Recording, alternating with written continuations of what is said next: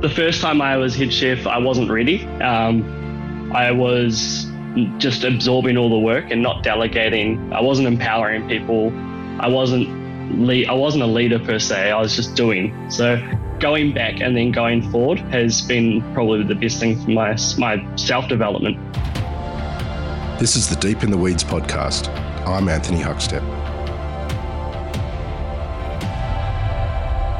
The array of incredible produce available, coupled with years and years of migration patterns, has created a culinary landscape in Australia that explores just about every cuisine in the world, but also melds them. We used to get hung up on the notion of fusion, of combining techniques or ingredients from differing cuisines. But it not only happens in Australia successfully, it happens successfully in other countries too. What does the modern cuisine in Australia look like? Scott Lord is the head chef of New Quarter in Melbourne. Scott, how are you? I'm very well, thank you. Thanks for having me on.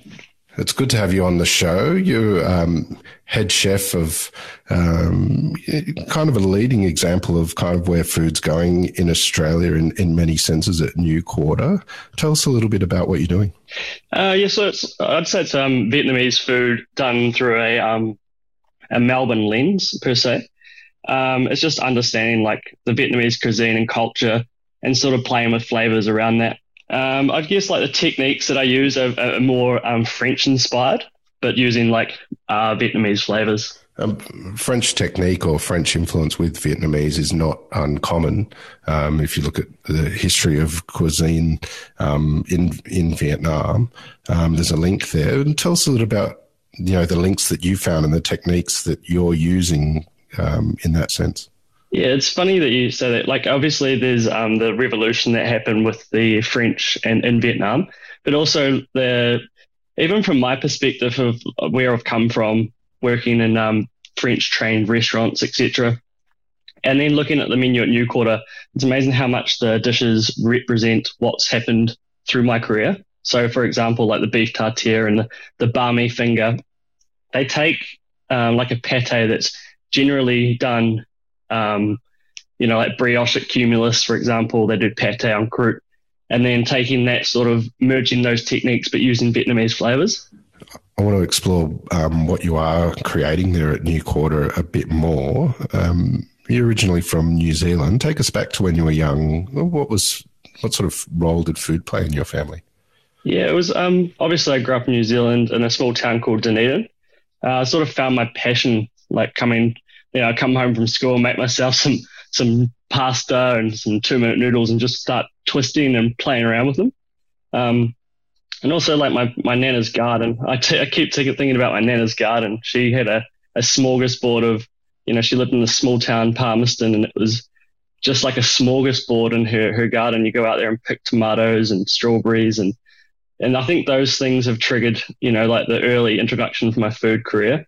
And then as I moved into high, into high school, it was sort of my cooking teacher that that realized that I wasn't really keen on doing much apart from cooking. So, you know, they had like they had, they had gateway courses there that were just a great way to to get you into the hospitality re, um, sector. So they done like two week blocks of you know training out in the, in the field. You're a 17 year old. You're keen to learn, and I think that's what sparked you know the the passion of you know hospitality in general for me. Take us back to the early years when you first sort of stepped foot into the industry. Do you have any stories from that time and, and what it was like? Yeah, it was, I mean, just flashing back, you know, going back 12 years now, I guess.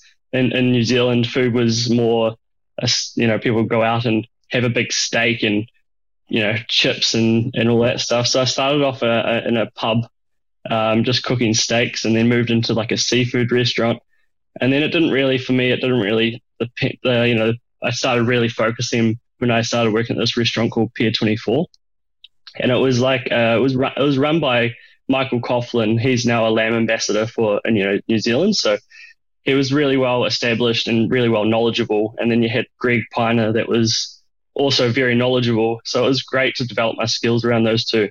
And um, yeah, that's basically how I started in, in Dunedin and then eventually moving on to Melbourne. Well, tell us about that period of time of moving to Melbourne? Was it something that was always on the cards, or how did it unfold? Yeah, I think it was just working around, you know, like a real positive team environment and, you know, people that want you to do better and develop your skills. So it was sort of like a team and a family. And they, they were like, you should probably go to Melbourne and, you know, keep pushing and you're young. And, and I think it really worked for myself and also my wife. She's um, a nurse. So making that move was quite, quite easy to make. Um, and then once we, we got to Melbourne, obviously I, I met um, Casey McDonald from Cumulus, and he's a Kiwi also. But he, he had previously done pop ups with Michael Coughlan back in the day. So there was that um, common common ground with us too when we when I started working at uh, Cumulus, and yeah, that's that, that transition from you know quiet old Dunedin doing fifty to seventy covers, you know, on a busy night to doing you know Cumulus was doing three hundred plus, just absolutely crazy um, transition.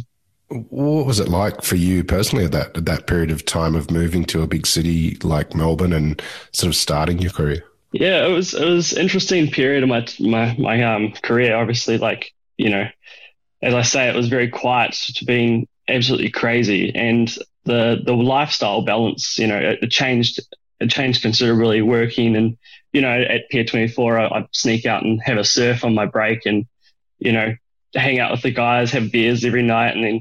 But whereas Melbourne, you you finish at like one or two a.m. You, you're back asleep, and then you're back up for breakfast shift, and it's more you're encompassed and. But it's cool that everyone's on the same page and everyone's pushing and everyone's developing really quickly, whereas it may take you a, long, a lot longer in a quieter city. Cumulus Inc. has made an incredible impact on Melbourne's dining landscape, as has Andrew McConnell and, and all the restaurants he's done. Um, what was what were the experiences like for you? Um, I think it's a great base to learn all bases, almost stripping back what I learned and starting again. Um, they had great like systems and management and courses and support and structure. It was just, yeah, it, it instilled a lot to me. And um, obviously they had the, the correct people in the right spots when I was when I was there. Um, like Casey McDonald, for example, he's running Craggy Range um, in, in Hawke's Bay now, which is just dominating in New Zealand. And then you got John Paul. John Paul was the um, development chef. So, you know, he was honing everyone in and, and developing everyone as he was there. So working between those two was just fascinating to watch and just being a sponge and absorbing all their information. You mentioned the French technique that's been the backbone of, of building your career. Um, Tell, tell us a bit about that and the venues that had sort of a huge influence on you as you were learning your craft. Yeah, I think it was, um, you know, all the French techniques come back for all the, the base and the mother sauces and, and just general um, techniques and, and terminology, I guess, is all the, the French and butters and creams and stuff like that.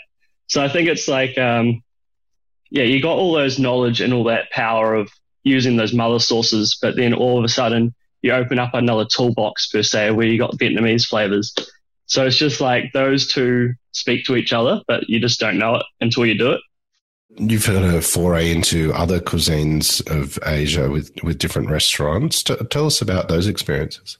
Yeah, so after Cumulus, I moved on to um, Tokyo Tina. Um, I was a sous chef there. I took a role as a sous chef. That's when I got introduced to the commune group um, and I worked under a guy named George. He was a Kiwi also. And uh, yeah, I worked there for a couple of years. And then eventually George moved on to um, Anchovy. He was sous chef at Anchovy. And I took the head chef role of um, at Tokyo Tina. And I worked there for a couple of years. Um, and that was fascinating transition for me, like um, going from Cumulus, you know, Commis to CDP to sous chef pretty quickly. So I had a lot of learning to do. Um, just personal development really and, and learning how to teach people. Um, yeah, it was, it was, fascinating. Tell us a bit about what you were cooking there and um, that sort of foray into Asian cuisine. Yeah, so it was probably the first time I had ever delved um, deep into you know Japanese techniques. Um, you know, like ramens we had on there for a moment, um, like skewers and okonomiyaki and fried chicken, sort of street foody, but yet restaurant. So the way it is now is sort of like bao and, and stuff, just what people want, you know, like on Chapel Street, they go there for a beer, they go for their snacks, and it was based around the snacks sort of side of it. one of the real big influences in the last couple of years is, is Sunda in in Melbourne. Uh, do you have any stories of your time there? Yeah, so uh, as I was saying, after Tokyo Tina, I, I was on the pass a lot and um, wanted to go learn. I was getting I was getting to my uh, I couldn't teach myself basically, so I, I, I searched around Melbourne and I, I came across Sunda. Um, obviously was on my radar and I went in there and went for a trial and I was just blown away at um, Khanh's depth of knowledge. To be honest, he's he's crazy in how much he knows and how he how he um, uses flavors and different techniques of you know he has like so many native ingredients on there and different powders and the first time I've ever used like um you know Ultra-Sperse and and spices and gums and isomalts and all that stuff that he uses in ice creams. And it's just so consistent. And the first time I've ever seen a recipe that has a recipe that has a recipe if you know what I mean. Like there's so multi-layered. Like the otter the otter otter on that menu for example already has four four recipes before you even start setting it, and there's not even plating it or weighing up what goes on top of it. So I think I learnt a lot um, in that aspect of that the depth of flavor starts from the first sauce. Well, what did you take from from that time there in Khanh? What's what's he actually like to work with? He's very talented. So he's he's very he's got an eye for everything and can just spot things from a mile away. Um, yeah, I think he really honed me in, in, in that aspect of just being more aware um, and yeah, just honing in on recipes really and the depth of flavor, balancing. It's just yeah, he's crazy New Quarter was previously um, called Hanoi Hannah and, and, owned by the same commune group. Um, how did that gig come about for you? Yeah, so at that time I was at Sunda and I think I was just ready for a change. Um, and then I, I reached out to Anthony. I was just like, hey, um, you know, let's just go for a coffee. And then he said he's got a, a head chef role coming up at New Quarter. So I was like, oh, let's you know, let's let's uh, let's go back and go work for the Commune Group. I, I know they're a lovely company to work with. They are um, very supportive and and um, really open to ideas and changes. So you know, that's how New Quarter was taken from Hanoi Hannah New Quarter to just New Quarter. We stripped it back, and I think that stripping back comes with the food as well um, yeah, that's basically how that process went. You, your first head chef uh, gig was at uh, Tokyo Tina, and you left to learn a bit more about your craft. What's it like now?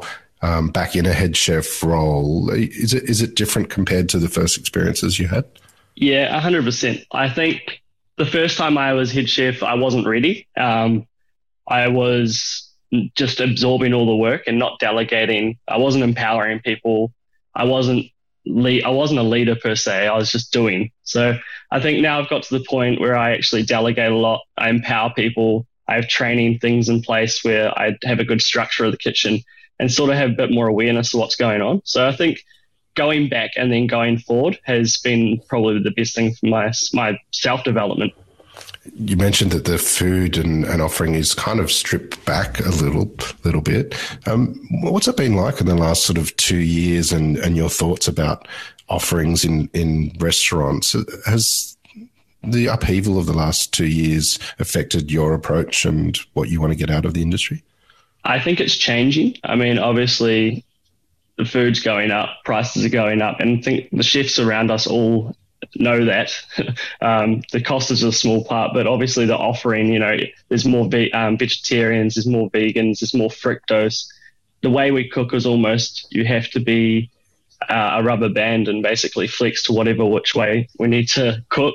Um, and I think when I'm being clever with the dishes, like I'm thinking about those dietaries, I'm thinking about those allergies, I'm thinking about how those people are eating it.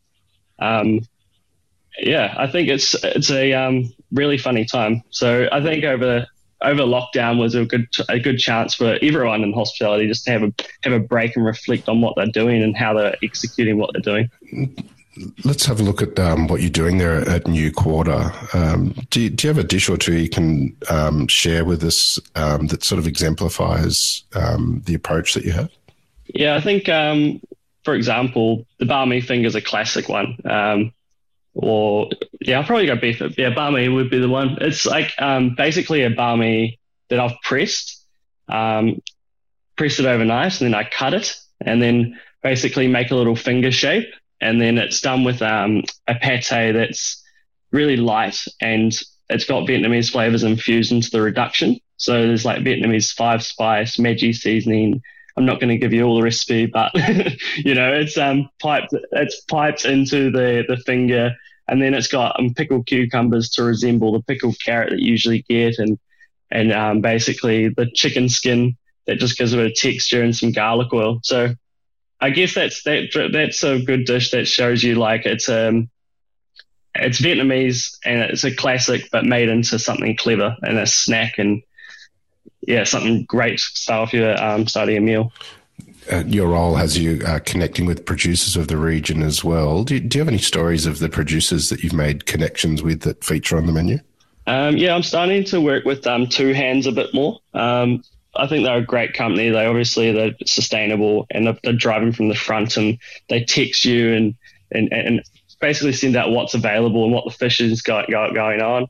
And the Pacific oysters, they just have a stand order they drop off to us. So they're all, um, you know, signature oysters, great um, suppliers, and yeah, I love using them to be honest.